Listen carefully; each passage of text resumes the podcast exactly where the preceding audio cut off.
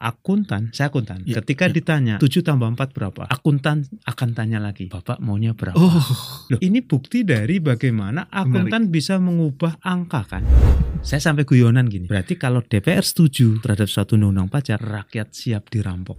Kepentingan petugas pajak ingin wajib pajaknya bayar gede. Wajib pajak ingin bayarnya se- sekecil-kecilnya. Dan tadi ya, karakteristik pajak tuh maksa. Nggak ada yang mau bayar pajak gede. Broadcast. Bernas, luas, dan tuntas. Powered by Business Indonesia.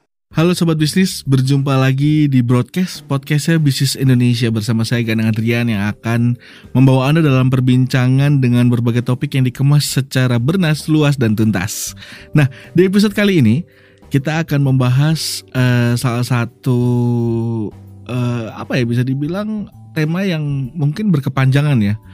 Karena usai eh, Rafael Alun Trisambodo tersangkut beberapa masalah mulai dari harta kekayaannya tidak wajar, kemudian juga eh, pejabat-pejabat dari DJP dan juga bea cukai ikut tersangkut. Nah, kita akan membahas dari sisi lain, yaitu mengenai kong kali kong pajak di Indonesia, mulai dari pejabat pajaknya hingga petugasnya.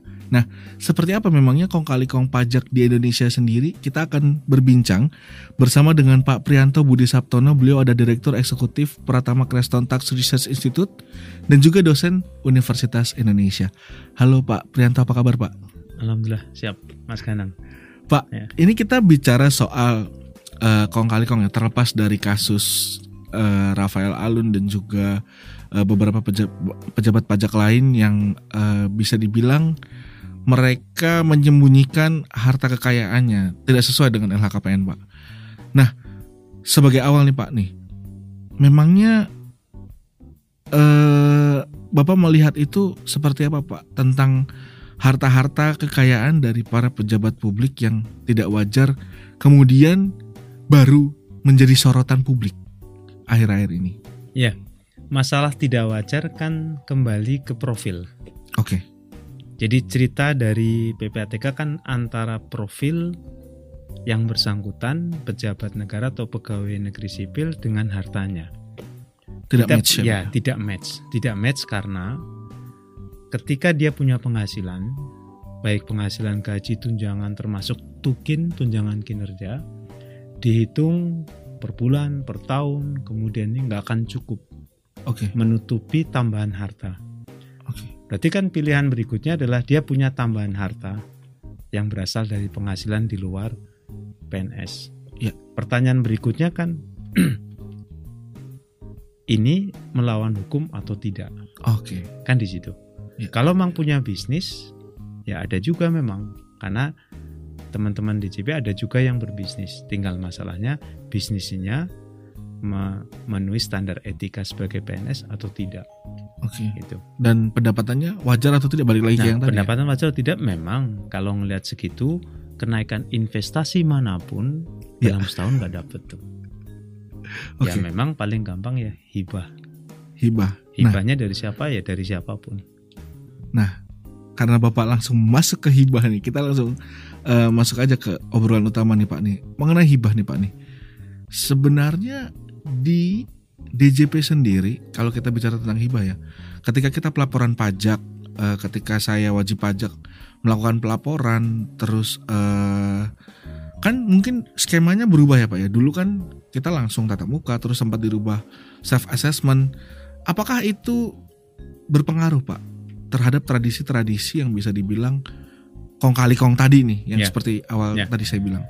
Saya biasa mengawali dari manusia itu makhluk sosial. Oke, Dia akan selalu mencari orang yang bisa bekerja sama. oke. Jadi nantinya akan ada hubungan mutualisme. Tinggal hubungan mutualisme ini kita maknai sebagai sesuatu yang positif, muncullah sinergi. Oke. Ketika hubungan mutualisme ini kita maknai sebagai sesuatu yang negatif, itulah yang nantinya ada kong kali kong. Oke. Secara positif, kita akan membentuk suatu tim untuk mencapai suatu tujuan karena manusia homo socius. Ya. Tinggal timnya kalau positif bisa tim bisa grup. Ya. bisa teamwork, bisa ya, bisa kelompok. Ya. Walaupun kelompok bisa juga kelompok bersenjata itu juga Ya, ilegal. Tapi kalau udah ngomong geng, konotasinya Negatif. peyoratif, negatif. Jadi kalau ngeliat kayak gini sangat wajar. Saya punya kantor, saya akan mencari orang-orang manajer yang bisa bekerja sama dengan saya. Oke. Tinggal masalahnya tujuannya positif atau negatif. Oke. Nah demikian. Oke, berarti kalau kita bicara tentang eh, pemberitaan yang lumayan mengejutkan juga nih Pak nih tentang kong kali kong itu tadi disebutkan kalau ternyata kong kali kong antara wajib pajak dengan petugas pajak itu sendiri sudah ada sejak zaman Belanda dan itu Bapak juga salah satu yang eh, mengiyakan itu ya, mengamini dari dari eh, artikel di bisnis.com. Boleh diceritakan Pak, kenapa bisa dari zaman Belanda? Jadi ceritanya saya sedang meneliti untuk Oke. disertasi saya di Universitas Indonesia, Fakultas Ilmu Sosial dan Ilmu Politik. Saya mengkaji tentang akuntansi pajak. Oke, Jadi ada dua domain ilmu, akun ilmu akuntansi, ilmu pajak. oke, Ilmu pajaknya dari ilmu administrasi. Dan yang menarik adalah dari sisi akuntansi. Akuntan, saya akuntan. Ya, Ketika ya. ditanya 7 tambah 4 berapa? Akuntan akan tanya lagi, Bapak maunya berapa? Oh, Ini bukti dari bagaimana akuntan bisa mengubah angka kan? ya ya ya. ya. Kasus laporan audit perusahaan penerbangan tadinya rugi bisa laba. Akuntan. Oke. Di situlah nanti akan bermain etika. Oke. Makanya ada fraud accounting dari sisi akuntansi. Oke. Oke. Dan akuntansi ini merupakan bagian dari sebuah perilaku. Perilaku itu kompleks manusianya. Tapi sebentar Pak, maaf motong. Tapi itu jadi sesuatu hal yang wajar kah Pak ketika 7 tambah 4 maunya berapa? Itu terjadi. Nah, nanti yang bermain etika, Mas. Oh. Yang bermain etika. oke. Ketika ya, ya. standar akuntansinya ini punya fleksibilitas, Ya, bisa ya, ya, kita ya. pakai, nggak ada masalah. Silahkan. Oke, oke. 7 toh, Pak, tambahin dong. 7 tambah jangan 11, 12. Oke. Secara sederhana secara accounting, kita tagih. Hei, pelanggan, gua kirim invoice ya, tapi bayarnya tetap tahun depan. Bisa kan? Bisa. Pendapatan Ya. dapat tuh. Oke. Hei, Oke. vendor, tolong lu jangan nagih gua dulu Desember ini, nagih bulan depan.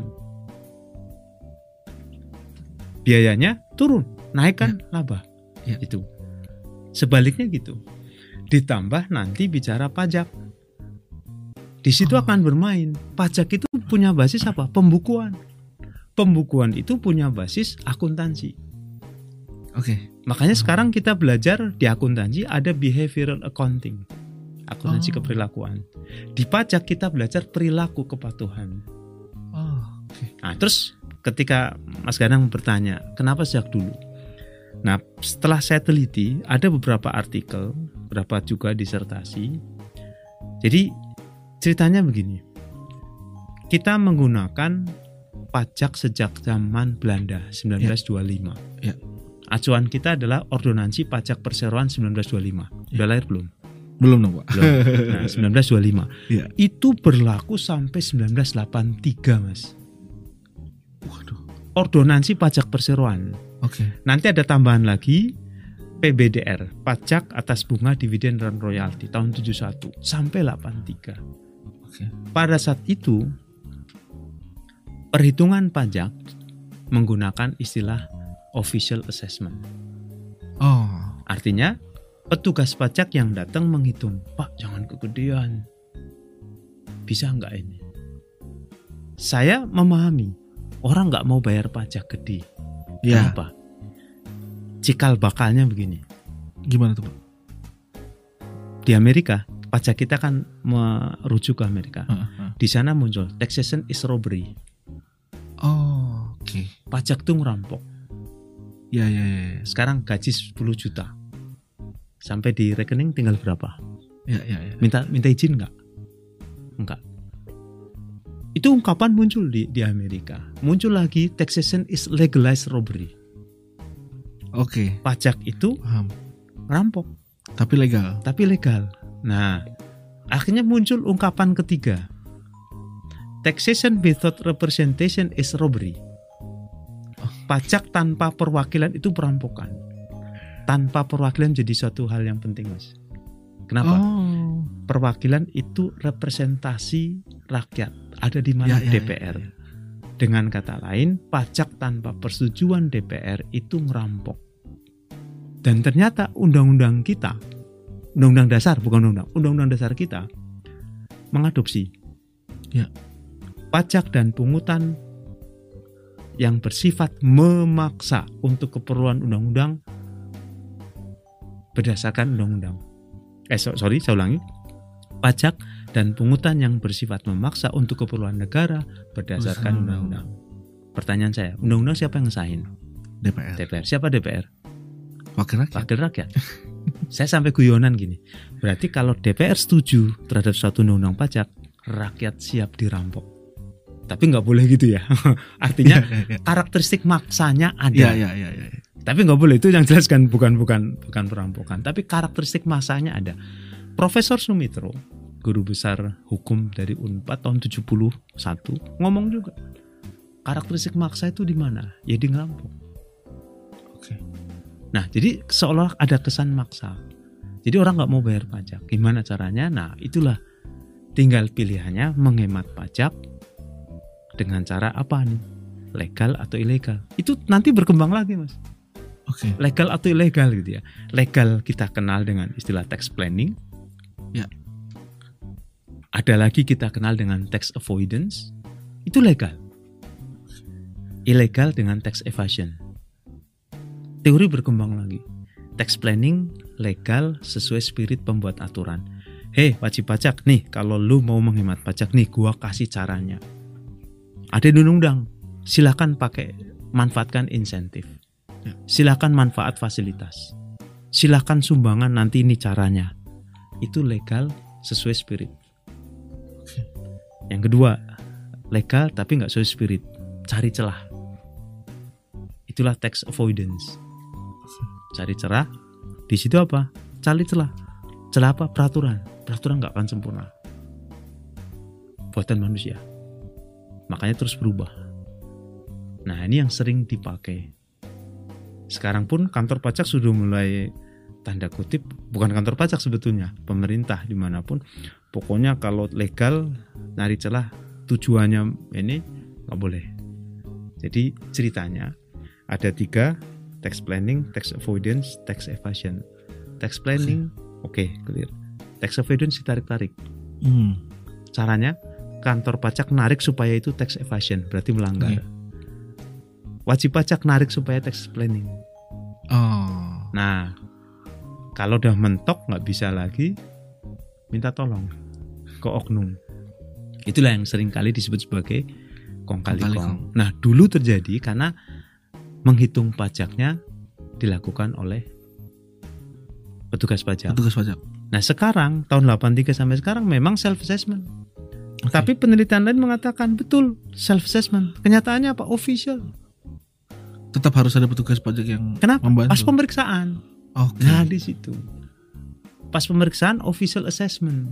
Yang dipakai mana? Bukan self assessment menurut SPT, tapi hasil pemeriksaan. Kita nggak setuju fight. Oke. Nah, sengketa pajak terus meningkat, Mas. Gitu. Nah, itu cerita kalau ditanya tadi kenapa dari zaman Belanda karena saya mendapati penelitian ketika saya meneliti dan ternyata memang menarik menarik kenapa pajak akan melibatkan akuntansi akan melibatkan hukum perdata Oke. Ini. Nah, kemudian kalau tadi eh, bicara tentang tiga pilihan tadi itu Pak. Ketika eh, ada yang legal, ada yang ilegal. Sebenarnya kan eh, mungkin saya bisa bilang ketika kita bicara soal legal, ada batasan informasi yang eh, tentang pajak yang legal itu seperti apa. Mungkin banyak dari masyarakat belum tahu atau belum paham atau keterbatasan informasi. Kita bicara sebut saja demikian lah ya Pak, Ya. keterbatasan informasi Ya. dan sebagainya. Akhirnya Sebetulnya- dia melakukan yang ilegal. Itu gimana Pak kalau Oke. Bapak melihatnya? jadi gini ini juga menarik ya pajak itu kompleks mas Oke. apa arti kompleks sekarang gini mengapa disebut kompleks perumahan Karena banyak. Bukan. Coba bayangkan rumah ada 100 unit, nggak ada nomornya, nggak ada jalannya. Oke. Mas Ganang na- mau nanya Dasar. rumah si ini mana? Nyarinya susah karena sama semua. Iya iya iya. iya. Itu kompleks mas. Kita susah mem- membedakan itu. Oke. Sekarang ini aturan itu semakin kompleks. Dan itu karakteristik saya, saya ada bukunya. Jadi karakteristik negara modern peraturannya semakin kompleks. Kenapa kompleks? Harus mengado, mengakomodasi kepentingan banyak. Iya, iya, iya. Lama-lama kompleks, berubah lagi, berubah lagi. Nah, ketika kita mau nutup satu, Yang lain kebuka. lain yang lain yang baru kebuka. Itulah ambivalensi. Oke. Itu saya melihat penelitian complexity index kita lumayan tinggi. Artinya memang ribet. Yang ribet Mhm. paling ribet memang eh, tiga ribet ini dari 96 itu Amerika lah. Itu banyak banget aturannya. Nah, kita di 46. Artinya begini. Kalau Mas baca, saya sering karena sering ngisi Ya, ya. seminar, bingung. Ini misalkan ada pasal gini, itu nanti ditarik lagi di bawahnya. Nanti Ya, ya, bawahnya ya, ya. lagi. Saya ngisi SPT aja bingung pak. Nah, itu kan. Padahal tiap tahun ya. Iya. Iya. ada pasti ada teman yang bantu lah. Iya Pak, itu kan Untuk apa? ngingetin ini di bagian sini, di bagian sini. Makanya muncul dua fenomena. Iya. Fenomena pertama, honest perplexity. Oke. Perplexity jujur, a- perplexity bingung, honest jujur. Swear, saya bingung. Itu yang pertama. Jadi udah swear, saya bingung. Iya. Jadi bingungnya jujur. Bingungnya jujur. honest perplexity. Nah, yang kedua, creative compliance. Ah, Ah, itu konsultan itu. Jadi oke, bagaimana patuh tapi kreatif. Dan faktanya kita bisa lihat. Misal, tujuan ganjil genap apa mas? Mengurangi macet. Mulai macet. Berarti supaya masyarakat pindah ke public Transport, transportation. iya. Kenyataannya Cari jalan lain supaya. beli mobil baru. Oh iya. benar. Ini mobil baru. Yang platnya beda dari. Iya, supaya apa? Melanggar? Tidak. Sesuai spirit? Tidak. Tidak. Iya. iya. Spiritnya adalah lu pindah ke public transportation, tapi lu beli. Salah? Tidak. Itu yang disebut tax avoidance, Mas. Legal avoidance ya dari itu. Akhirnya sekarang mau diganti lagi. Nah, dulu sama kan ketika apa? 3 in 1. Iya. Tujuannya sama mengurangi kemacetan. Mengurangi kemacetan bisa berkurang, tapi muncul Joki. joki. Efeknya kan ambivalen Iya, iya. gitu loh. Ganti lagi. Itu selalu terjadi. Jadi nggak cuma di pajak. Di tempat lain pun sama. Berarti regulasinya ya pak ya. Iya, regulasi. Oke oke oke oke oke paham paham.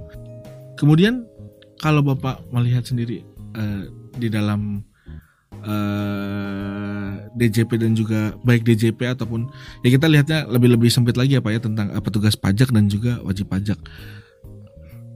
Biasanya kong kali kong itu seperti apa sih pak? Kalau kita bicara kong kali Iya. kong ya pak. Eh, pertama karena beda kepentingan. Oke.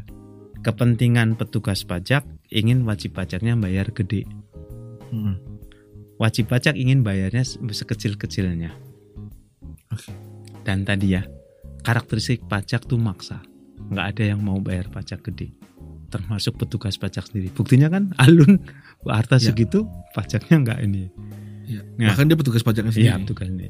Jadi memang terus terang kalau kita menurunut ke sejarah itu terjadi pada saat penghitungan pajak. Ya, pada sudah dulu sebelum tahun 84 ya, berarti 83 ke belakang itu kan menghitung pajak secara official. Di situlah negosiasi. Dan sekarang saya melihat negosiasi memang sempat ada di pengadilan. Oke. Kasus Gayus Oke. keberatan pengadilan. Pengadilan tuh.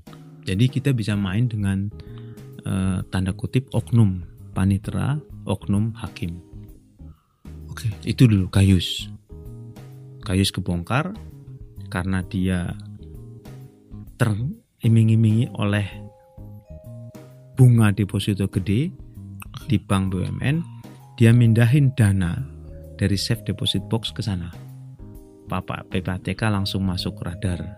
Lu 3A, hartanya puluhan miliar, profilnya nggak nyambung. Mulai dari situ.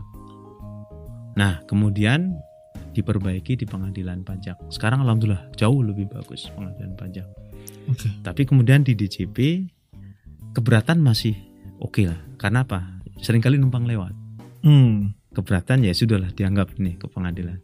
Jadi titik krusial yang masih belum diperbaiki di pemeriksaan. Masih di pemeriksaan, Pak. Kenapa? Jadi gini. Contoh ya, saya nulis angka. Menurut saya 6. Menurut Ya. Mas Ganang? Bisa 7, bisa 8? Enggak ini, ini, ini. Oh ya, 6. Dari Mas Ganang posisinya 9. 9. Artinya apa? Muncul banyak masalah karena multitafsir terhadap peraturan. Enggak, pokoknya saya angka katakanlah misalnya Ya. atau kebaliklah. Saya petugas pajak. Mas Ganang wajib pajak. Enggak, saya 9. Enggak 6 kok. Nah, sebetulnya posisi kuat. Tapi saya nggak mau petugas pajak, nggak oknum petugas pajak mau terima. Pokoknya gua 9. Pak, jangan lah, Pak. Nah, Negosiasi. itu, itulah yang terjadi. Itu. Ya wajib pajak dibantu banyak. Dibantu ya. Tapi kemudian ketika ada oknum, saya sebut oknum jangan petugas pajak ya, oknumnya. Nah, tadi Dibantunya dalam tanda kutip. dibantunya di- diturunin. Jadi sering kali ceritanya begini. Misalkan utang 10 miliar, Mm-mm. diturunin jadi satu miliar. Nah yang 9 miliar, misalkan, ini contoh aja bagi dua. Oh, oke. Jadi petugas pajaknya dapat empat setengah oknumnya, kemudian pe- eh, wajib pajaknya bisa menghemat empat setengah.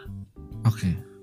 Tadinya kan harus 10 miliar, tapi negosiasi ke kas negara satu, ke oknum petugas pajaknya empat setengah. Berarti bisa menghematkan. Oke. Nah itu menghemat tadi tax evasion, melanggar. Tapi kalau misalkan kita sepakat, nggak ada yang tahu, yang lain nggak tahu ini, ya kita aja. Sulit, sulit. Walaupun memang petugas pajak pasti tanda tangannya kan nggak sendiri. Iya, Anggota, ketua, supervisor, kepala kantor. Iya. Nah itulah kenapa beberapa waktu yang lalu, misalkan ada kepala kantor kena di PMA. Ini Oke. kan dulunya kepala kantor juga kena. Berarti dia merembet bisa ke anak Pemufakatan jahat Nah, itu tadi, Pak. Iya, gitu. Itu yang disebut kong kali kong. Tapi memang sulit. Karena apa? Ya bagaimana caranya supaya nggak ketahuan, tidak masuk radar KPK. Nah, ketahuannya biasanya nggak langsung. Oke. Contoh, Gayus dari mana ketahuannya? Kan dia mindahin dana. Karena mindahin. Iya. Kalau nggak dipindahin, Iya. ya. Ini dari mana? Yang RAT. Kasus Kasus Mario. anaknya. Iya, Iya. itu. Oke, mungkin eh, ketika kita bicara soal regulasi nih Pak nih, artinya harus ada yang diperbaiki Pak dari celah-celah itu tadi. Dari pandangan Bapak sendiri, bagian mana Pak yang harus diperbaiki untuk regulasinya? Ya, memang ada usulan undang-undang perampasan aset itu ya. Oke, Jadi artinya kalau ini dirampas, tapi itu bukan domain saya. Karena itu domain dari hukum pidana kan. Nah, Oke. hukum pidana berarti kan di situ nanti akan berlaku lex spesialis sistematis. Mm, Ini ada aturan khusus, aturan umumnya di KUHP, tapi ada aturan khususnya. Sebetulnya pajak ada aturan khusus tentang pidana, tapi lebih mengarah ke perbuatan yang diduga dapat merugikan pada pendapatan negara. Kalau hukum pidana pajak sebatas Ya, ya, itu. ya. Sementara kalau hukum pidana umum ataupun yang khusus tadi kayak tipikor atau yang misalnya undang perampasan aset, nah, itu di luar domain saya. Nah, saya melihat memang 51 ribuan lah ya. Ini ada yang mengatakan 51 ribuan pegawai Dijen Pajak itu masih banyak kok yang bagus itu. Tapi kan pepatah mengatakan karena nilai setitik rusak, susu, sebelanga. Jadi kalau saya ngobrol dengan teman-temannya bagus, ya mereka yang nggak terpengaruh. Dan mereka juga ada yang tanda kutip harus mutasi ke sana kemari gitu ya. Tapi memang ada oknum yang jadi kalau saya lihat teman-teman di DJP, mereka memang membangun bagaimana uh, mental dari spirit kalau saya mengistilahkan spirituality at work. Membangun spiritualitas di tempat, tempat bekerja. kerja. Makanya kan teman-teman DJP itu punya rata-rata KPP punya masjid kemudian rame. Tapi kan kembali lagi nih, etika, akhlak kalau bahasa ini ya, Ya, ya. nggak ada akhlak atau itu yang akan berpengaruh. Siapa sih yang nggak nggak senang dapat harta besar, mas? Itu. Tinggal masalahnya kan berpikir ini dari cara yang bagaimana. Itu berbakar. Nah ini memang kehidupan hedon ya itu mempengaruhi. Ya. Di samping tadi living style. Ya. Sudah gede gini, nikmat Mas. Hidup mewah gitu ya. Punya Siapa yang nggak mau ya, Iya, siapa yang nggak mau? Enak lagi gaji segitu tapi kemudian pendapatannya lebih dari yang ini kan. Nggak berpikir bagaimana ini. Ya, kalau saya dulu berpikir ini anak istri saya ini gimana nih? Dikasih makan dari harta haram kalau bahasa Ya, ya, agama ya, saya. ya. Tapi kan nggak berpikir kadang-kala orang nggak berpikir seperti itu. Nikmatnya aja. Iya. Nikmat saat. Jadi memang aturan apa pun pasti punya celah. Oke. Ketika kita tutup ini pasti muncul celah yang lain karena nggak akan sempurna aturan. Jadi lebih ke orangnya. Oke, mungkin terakhir nih Pak nih. Sentimen publik terhadap kasus eh, pajak ini benar-benar istilahnya memicu trust issue ya Pak ya. Jadi kepercayaan Ya. publik berkurang dan kekhawatiran dari eh, pemerintah sendiri pelaporan pajak terus juga tingkat pembayaran pajak takutnya merembet ke mana-mana. Ya. Nah, Bapak melihatnya apa yang perlu diperbaiki Pak dari terutama untuk dari Kementerian Keuangan, DJP, Bea Cukai Ya. supaya ke depannya bisa ibaratnya kalaupun ada kasus demikian lagi eh ada hal-hal yang kemudian tidak merusak citra mereka gitu Pak. Ya. Karena saya ngelihat Ibu Sri Mulyani tampil di publik itu cukup ya cukup kayaknya pusing juga Pak untuk mengatasi Ya, hal-hal begini Pak.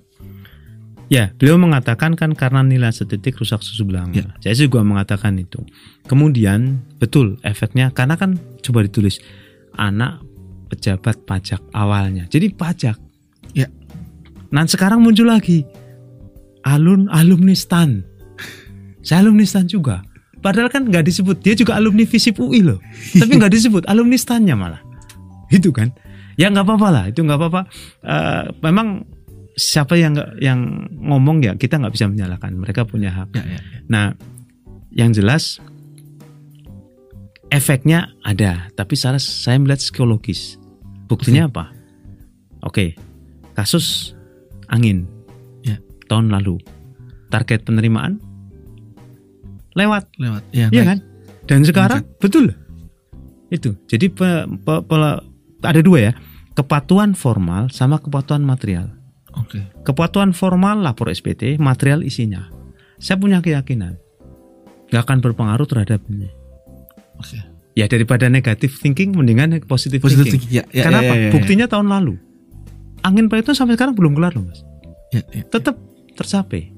Bahkan pertumbuhan. Ini sekarang pun saya ngeliat, saya kan rutin ditanya tuh. Kalau Menteri Keuangan habis apa eh, press conference tentang APBN kita, pertumbuhannya positif mas. Bagus.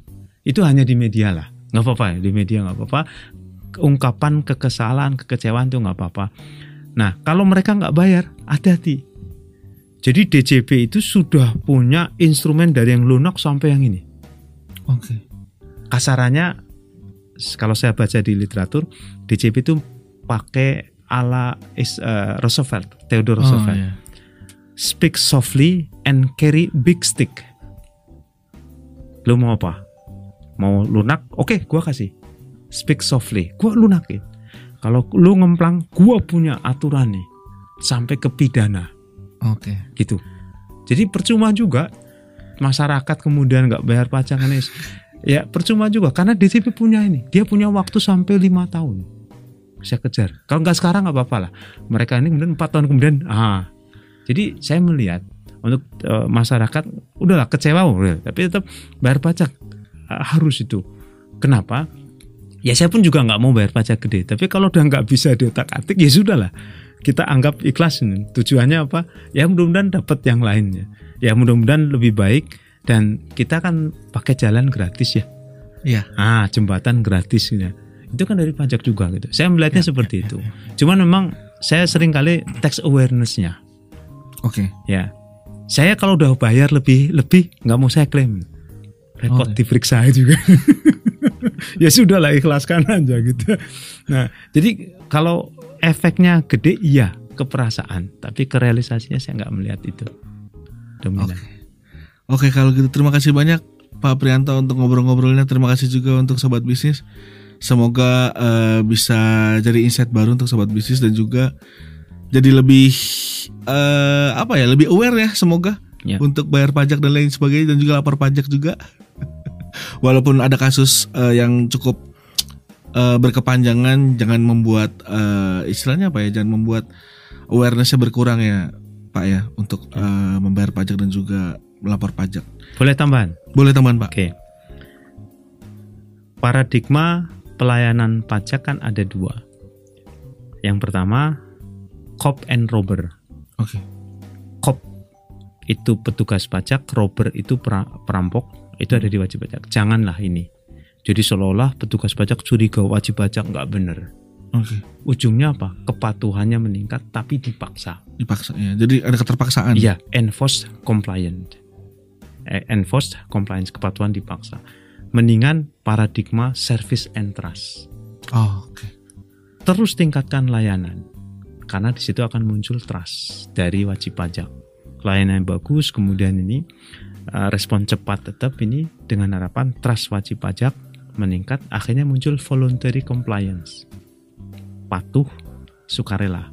oke saran juga nih untuk pemerintah berarti apa Jadi ya, tetap untuk- tetap ini uh, Ya, terus ya, ya, ya. pokoknya pelayanan agar jadi paradigma dalam uh, literatur ya dua itu service and trust sama cop and robber ya cop and robber tinggalkan Ya. tapi kadang kala ada juga dicurigai betul wajib pajak gitu ya ngemplang ya ini ya ah, itu yang repot yang mendingan service and trust itu enak demikian mas Oke, terima kasih banyak Pak Prianto untuk ngobrol-ngobrolnya. Oke, sobat itu, itu tadi obrolan bersama Pak Prianto tentang kong kali kong pejabat pajak. Semoga bisa eh, menjadi apa ya informasi baru untuk sobat bisnis dan juga bisa bermanfaat untuk sobat bisnis. Saya Gandang Adrian, sampai jumpa di episode berikutnya.